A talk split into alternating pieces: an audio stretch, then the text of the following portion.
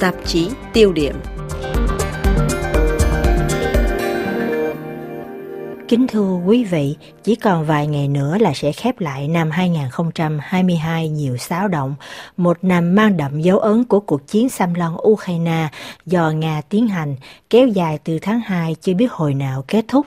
Cuộc xung đột ác liệt đến mức lấn át mọi diễn biến thời sự quốc tế khác không kém phần quan trọng như bầu cử giữa kỳ tại Mỹ, Tập Cận Bình nắm quyền lãnh đạo Cộng sản Trung Quốc thêm nhiệm kỳ thứ ba, làn sóng phản đối chưa từng có tại Iran hay World Cup 2022 2022 tại Qatar. Bất chấp các nỗ lực ngoại giao từ nhiều nước châu Âu như Pháp và Đức, ngày 24 tháng 2 năm nay, Tổng thống Nga Vladimir Putin khiến cả thế giới sững sờ và hải hùng khi tuyên bố tôi quyết định mở chiến dịch quân sự đặc biệt quy mô lớn nhắm vào Ukraine nhằm phi phát xít hóa Kiev.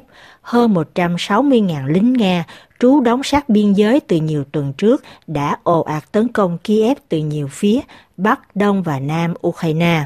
Cuộc chiến do Nga phát động đã nhấn chìm thế giới trong một cuộc khủng hoảng chưa từng có kể từ khi chiến tranh lạnh kết thúc.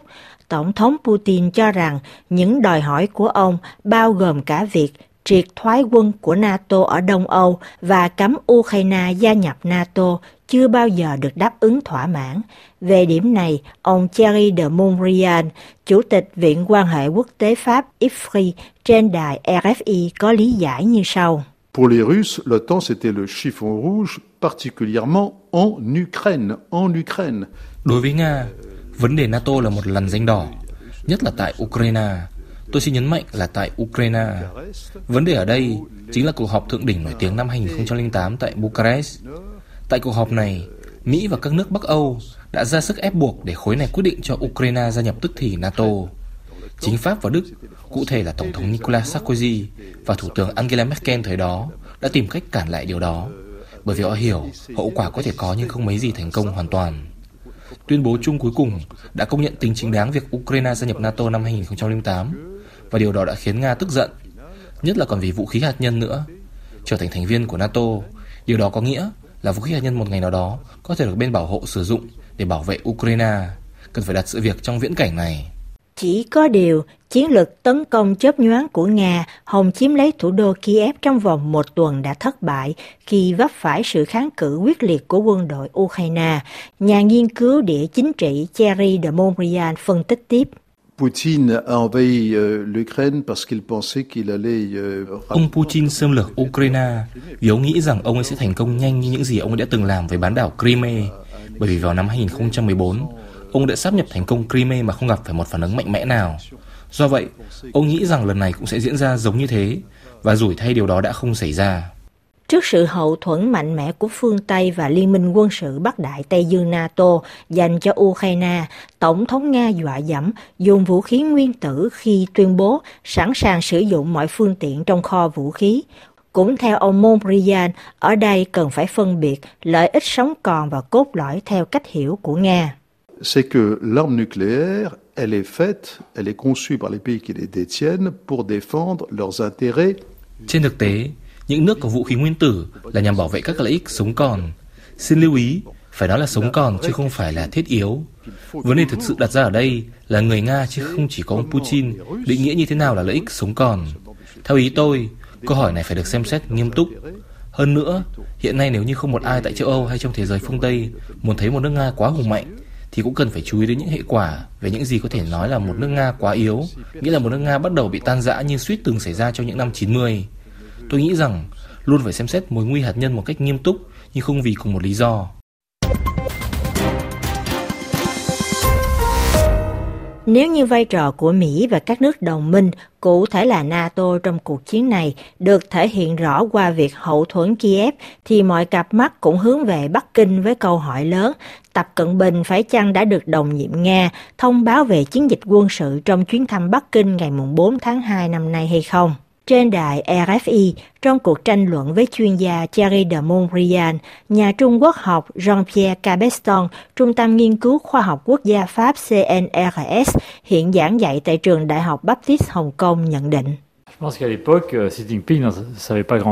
De Tôi nghĩ rằng vào thời điểm đó, Tập Cận Bình chẳng biết được bao nhiêu về kế hoạch này. Khi ông ấy ký tuyên bố chung ngày 4 tháng 2, 20 ngày trước khi có cuộc tấn công, liệu ông Tập có biết là chiến dịch quân sự sẽ bắt đầu trong chưa đầy một tháng sau đó hay không? Tôi không nghĩ thế. Tôi nghĩ rằng ông ấy đang đứng trước một sự mơ hồ, nhưng Tập Cận Bình biết là căng thẳng đang gia tăng và ông Putin đã chuẩn bị cho một hình thức đối đầu với Ukraine và một kiểu chống đối NATO, bởi vì đây cũng chính là một thông điệp chung giữa Nga và Trung Quốc, chống NATO và việc mở rộng NATO sang phía đông, và đương nhiên là cả việc cho Ukraine gia nhập NATO. Dù vậy, theo quan sát của ông Jean-Pierre Cabeston, trong cuộc đối đầu này với NATO, mối quan hệ đối tác chiến lược chặt chẽ giữa Nga và Trung Quốc đã được hình thành và củng cố. Euh, non, les Chinois sont, sont quand même dans une relation extrêmement de complicité étroite avec la Russie. Tôi cho rằng Trung Quốc đang có một mối quan hệ đồng lõa cực kỳ chặt chẽ với Nga. Đó là một mối quan hệ đối tác chiến lược mà theo ý tôi gần như là một liên minh. Mối quan hệ này kéo dài được bao lâu tôi không rõ, nhưng chắc chắn đây chính là điều khiến Nga và Trung Quốc xích lại gần nhau hơn khi bỏ qua những bất đồng. Chúng ta đã biết các điểm bất đồng giữa hai nước và Tập Cận Bình đã nhắc lại với ông Putin tại Samarkand nhân thượng đỉnh Tổ chức Hợp tác Thượng Hải hồi tháng 9 2022. Bởi vì ông Putin giờ đang trong thế thủ hay một giai đoạn mà ông ấy cảm thấy chưa chắc đạt được các mục tiêu và do vậy điều này đương nhiên khiến đối tác chính là Trung Quốc lo lắng. Chiến tranh nổ ra, châu Âu hứng chịu một làn sóng tị nạn lớn nhất từ cuối đệ nhị thế chiến. Cuộc xung đột đã cướp đi hàng chục ngàn sinh mạng, binh sĩ cũng như thường dân. Cuộc chiến còn phủ bóng mối họa một cuộc khủng hoảng lương thực toàn cầu. Những đòn trả đũa qua lại giữa Nga và phương Tây gây ra nạn khan hiếm năng lượng, lạm phát tăng vọt, làm trì trệ tăng trưởng kinh tế thế giới. Chiến sự này sắp bước qua tháng thứ 10, nhưng đôi bên chưa ngã ngủ kể từ khi Tổng thống Putin cho sáp nhập bốn vùng chiếm đóng là Donetsk, Luhansk, Zaporizhia và Kherson vào lãnh thổ Nga. Chuỗi thất bại trên chiến trường kể từ tháng 9 qua buộc ông Putin phải ban hành lệnh động viên tuyển mộ thêm 300.000 binh sĩ. Chiến tranh kéo dài ngoài dự đoán và lệnh cấm vận của phương Tây dường như khiến Nga gặp khó khăn trong việc sản xuất vũ khí. Moscow phải mua thêm drone tự sát cũng như tên lửa từ Iran và đạn dược từ Bắc Triều Tiên. Khả năng một cuộc đàm phán hòa bình hay một lệnh ngừng bắn hầu như vô vọng khi Ukraine kiên quyết thực hiện những mục tiêu đi đến cùng mà giới quan sát đánh giá là quá tham vọng. Theo đó, Kiev muốn đẩy lui quân Nga ra khỏi đường biên giới có từ năm 1991, nghĩa là thu hồi toàn bộ các vùng bị chiếm đóng kể cả bán đảo Crimea và toàn bộ vùng Donbass, trong khi phía Nga cũng không có ý định lui quân. Theo quan điểm của nhà nghiên cứu Thierry de Montbrial, chìa khóa cho hòa bình giờ trong tay của Hoa Kỳ. En fait, le seul pays qui euh, peut exercer une euh, influence forte trên thực tế, quốc gia duy nhất có thể tác động mạnh mẽ lên Ukraine chính là Mỹ. Tôi không nói là chỉ điều đó thôi là đủ, nhưng đúng là Ukraine đã tỏ cho thấy một sự phòng thủ tuyệt vời và ngoài mong đợi. Nhưng điều chắc chắn là nếu Hoa Kỳ quyết định không ngưng cung cấp một số loại vũ khí và nói với châu Âu là hãy ngưng cung cấp thứ này thứ kia, Ukraine sẽ rơi vào trong tình huống là họ buộc phải ngưng các ý định đầy tham vọng.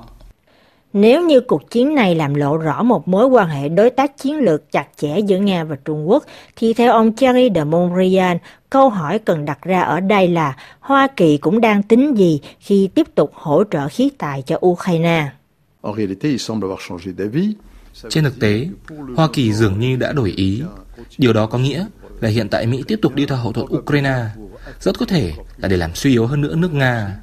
Tôi nghĩ rằng còn có một ý muốn biến sự độc lập của châu Âu đối với năng lượng Nga là không thể đảo chiều và họ cũng muốn củng cố hơn nữa thì thống trị của Mỹ trong lòng khối NATO về châu Âu với một mục tiêu sau cùng là NATO rồi sẽ trở thành một liên minh chống các nước phi dân chủ bắt đầu từ Trung Quốc.